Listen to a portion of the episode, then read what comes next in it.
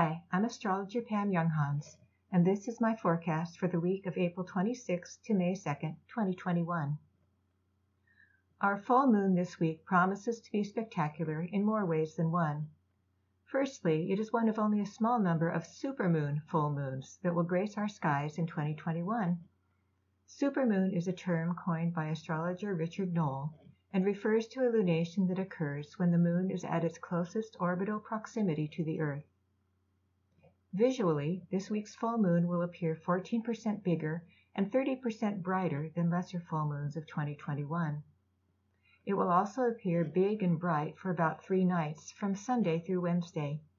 Energetically, since the moon will be so close to the Earth, we can assume that emotional reactivity will be heightened above and beyond the usual lunacy we experience with the full moon. Adding to that intensity, Luna will be at 7 degrees 6 minutes of Scorpio at the time of the lunation, which occurs on Monday, April 26 at 8:32 p.m. Pacific Daylight Time. Scorpio is a very complex sign emotionally and psychologically, and is known for being passionate and perceptive. As the moon opposes the sun in Taurus, the sign known for its love of peace, beauty, and simplicity, we are asked to find the balance in our own lives between these two polarities. Other planets are also contributing to the impact of this full moon. Uranus is at 10 degrees 28 minutes of Taurus, and thus is conjunct the sun and opposite the moon. This represents a major plot twist, as we are always warned to expect the unexpected when Uranus is activated. These surprises may include seismic events or environmental changes, given that Uranus is in earthy Taurus. And although Venus and Mercury are not technically conjunct the Sun at the lunation, they are close enough to Uranus to be drawn into the mix.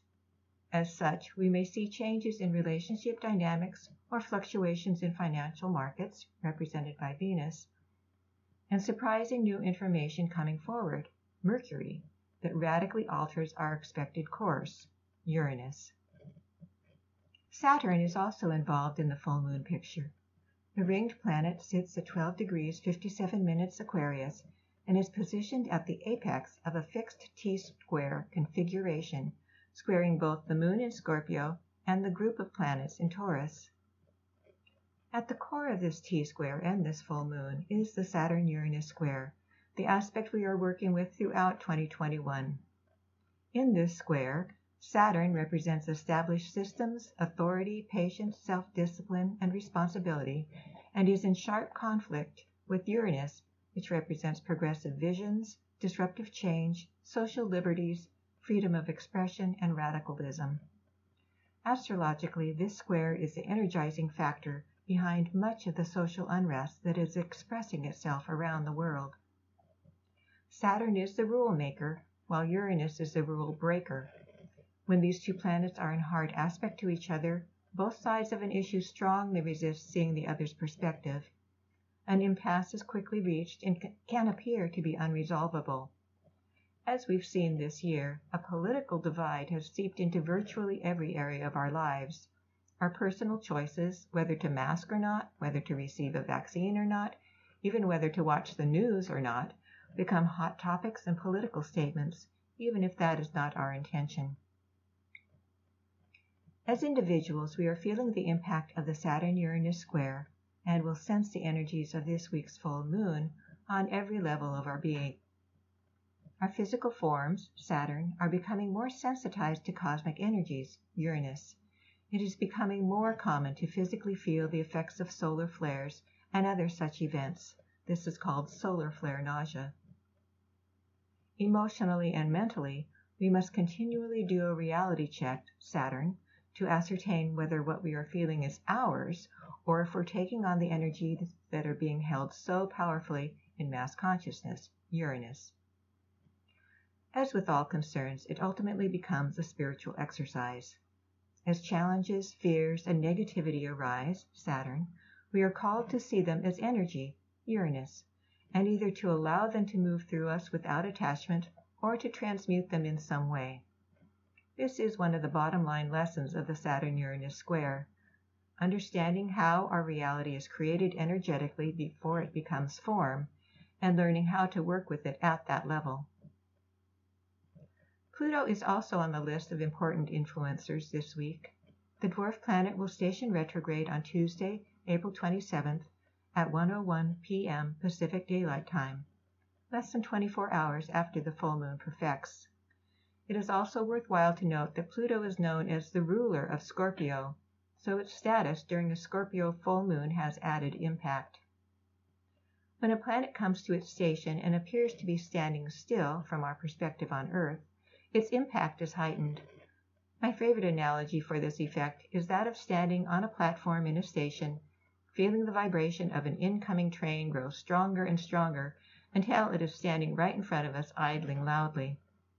Like the train, as a planet holds its position before reversing direction and heading back in the direction from whence it came, we feel its vibration very powerfully.